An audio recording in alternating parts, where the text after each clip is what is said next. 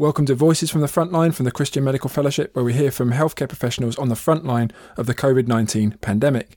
Now, this is our, our 40th and uh, final, for now, uh, Voice from the Front Line, and it is indeed one that's been very much on the front line. I'd like to welcome today Audrey to the podcast. Welcome, Audrey. Hi. Now, Audrey, you are a consultant anaesthetist. You're based up in Scotland, in, in Glasgow, and it would be great just to hear from you um, a little flavour of what the last few weeks has been like for you and for your colleagues in your unit. Yeah, well, it's been it's been great fun, and I might I may laugh, but actually the truth of the matter is there have been aspects of the last few weeks that have just been amazing and have been genuinely good fun. It feels like it's been a bit of a roller coaster ride with real mountaintops of fun and good things and real valley dips of really awful um, stuff.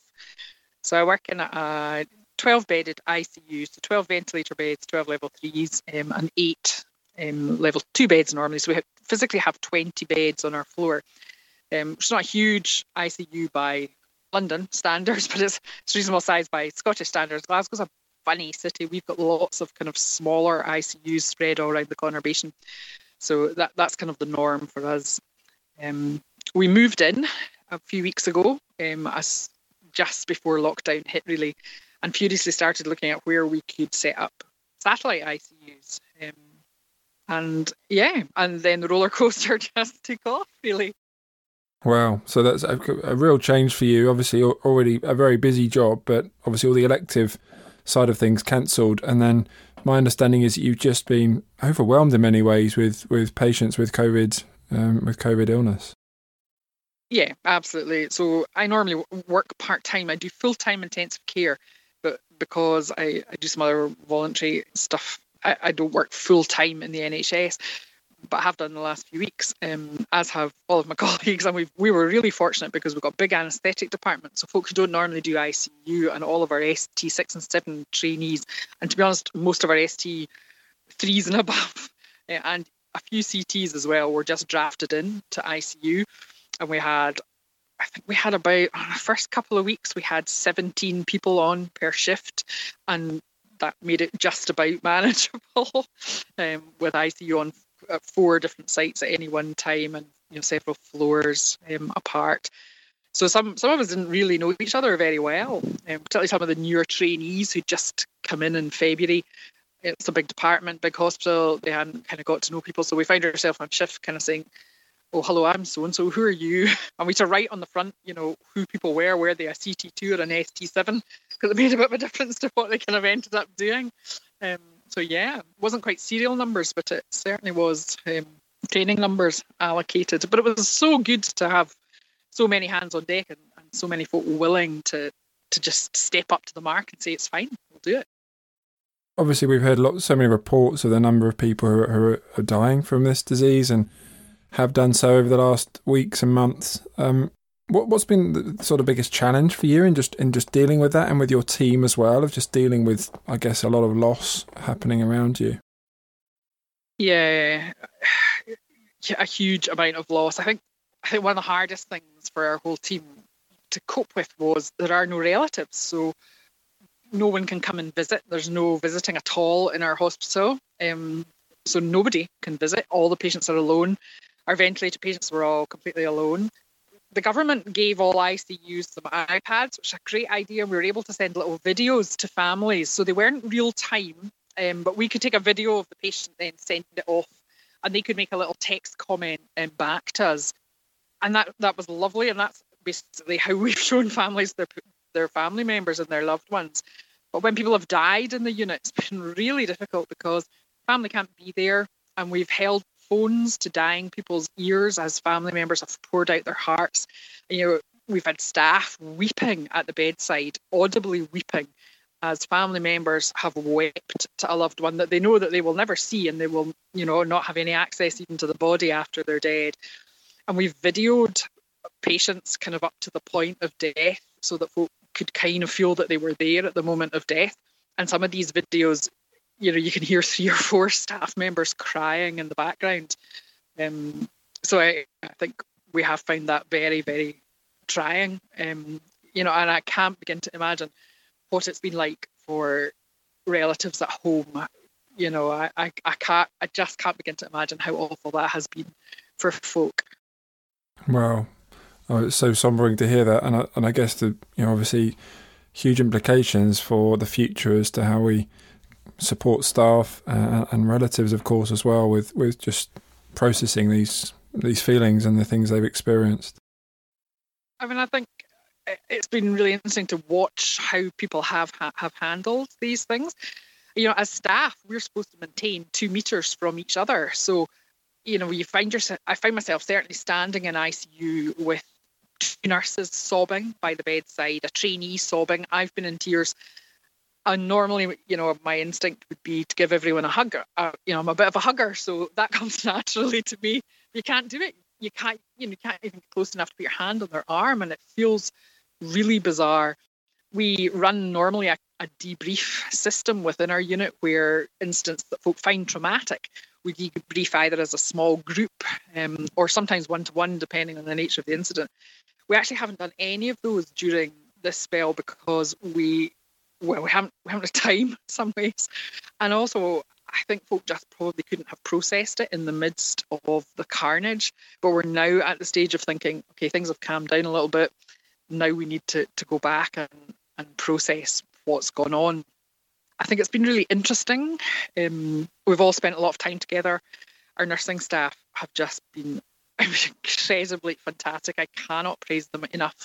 They have done far more time in PPE than we as medical staff have. They've all worked out of their normal areas and they have just been amazing. And I found myself on repeated occasions saying to nursing staff, some of whom I've hardly ever met before, you know, who've come from other areas of the hospital, in fact, other hospitals in Glasgow. I found myself numerous times saying to people, "Thank you so much for coming. You've you've made it possible to give patients a chance of ICU." And I've said to folk, you know, when I read my Bible and I hear about how Jesus lived and his sacrificial life and his selfless giving, I said some of the stuff I've seen from you guys has has reminded me of of Jesus. And it's true it has. And these are folk who haven't you know most of them in fact i think probably all of them haven't had any real personal experience of faith before. But i think the truth of the matter is that m- much of the conduct that i've seen in the last two months really has reminded me of what selfless giving to another person is like um, and it's, it's been amazing saying that to people and some folk have just laughed and said oh for goodness sake keep your jesus out of it but we've also had some really fantastic conversations um, about Jesus, and uh, particularly Easter fell in the middle um, of COVID, and it, it, it, was just amazing. I was working most of Easter weekend, and we just had some amazing conversations about Jesus and the fact that Jesus is alive. God is with us by His Spirit because of the resurrection of Jesus Christ, and it, it, was amazing just to be able to have those conversations um, with people, and they came so kind of naturally because of this bizarre circumstance that we find ourselves in, kind of surrounded um, by death, and and that was uh, just I'll I won't I'll I'll not forget in a long time um, some of those conversations. Mm. Well, it's amazing, yeah, and I think so often we're called to do that, aren't we? Called to see how people are, you know, demonstrating the image of God working through them, whether they're believers or not. And actually, some of our role in medicine is to, and nursing is to actually look at others as you've done and say, actually, there's a reason you're doing that, and the reason is because you're made in the image of God, and that's how He's working through you. Isn't that great? Yeah, absolutely. Yeah, amazing. Um, we're running out of time, Audrey. I could, could talk all day, but I mean, how, as we close, maybe just some final thoughts from yourself on how you've experienced this time and, and perhaps some ways that we can be praying for, for you and for staff in ITU up and down across the UK. Yeah, absolutely.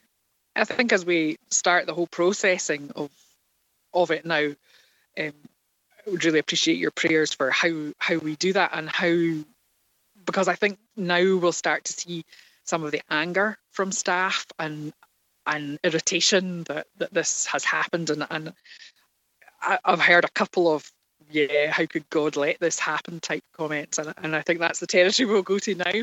So I'm really grateful for prayers for wisdom in dealing with those questions and that God would continue to keep the hearts um, of folk who don't know Him um, open. We've been praying together, um, groups of us at seven o'clock with the CMF COVID 1900 prayer. And that has been absolutely amazing. Several staff have timers on their phones. These are folk who've never prayed before. And we've had opportunity just to pray with people.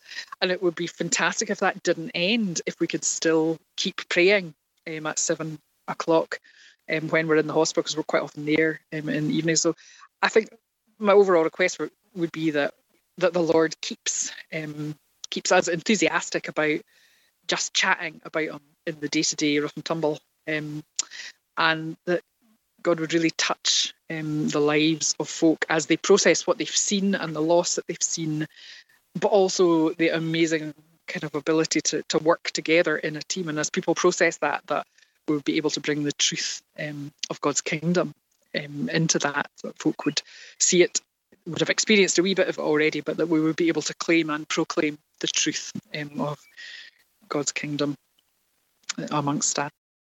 Mm. Wonderful. Wonderful. Thank you very much, Audrey. And it's just been great to have you with me today. So thank you and God bless you. Thanks very much, John. Well, great to hear from Audrey there, and she referred to some of the nurses um, who have been sacrificially working in in, uh, in ITUs, and you can listen back to some of our other voices from the pod, from the frontline podcast. Addie, the ITU nurse, we see it had Chelsea, who's a, a paediatric nurse who's moved across into adult ITU. So check those out. They're two of um, forty voices from the frontline that we've heard from over the COVID nineteen um, crisis. Why don't you check those out on our podcast feed, First Incision, where you can listen, subscribe, and share. Um, we're here uh, at CMF to unite and equip Christian doctors and nurses to live and speak for Jesus Christ. And I trust that some of what Audrey was sharing there has, has really provoked you to think, how is it that I, perhaps as a healthcare professional, can live and speak for Christ? Well, that's what we're here to do. So do get in touch if you'd like to hear more. Um, you can check out our website, cmf.org.uk, for more resources. This isn't the end of what we're doing. This is really just what we do. We're here to have fellowship. We're here to Uh, show people the love of Christ and point them to a saving relationship with Him. So I hope that you've enjoyed our time together. Look out for more content coming out from CMF in the coming weeks and months. God bless you and bye for now.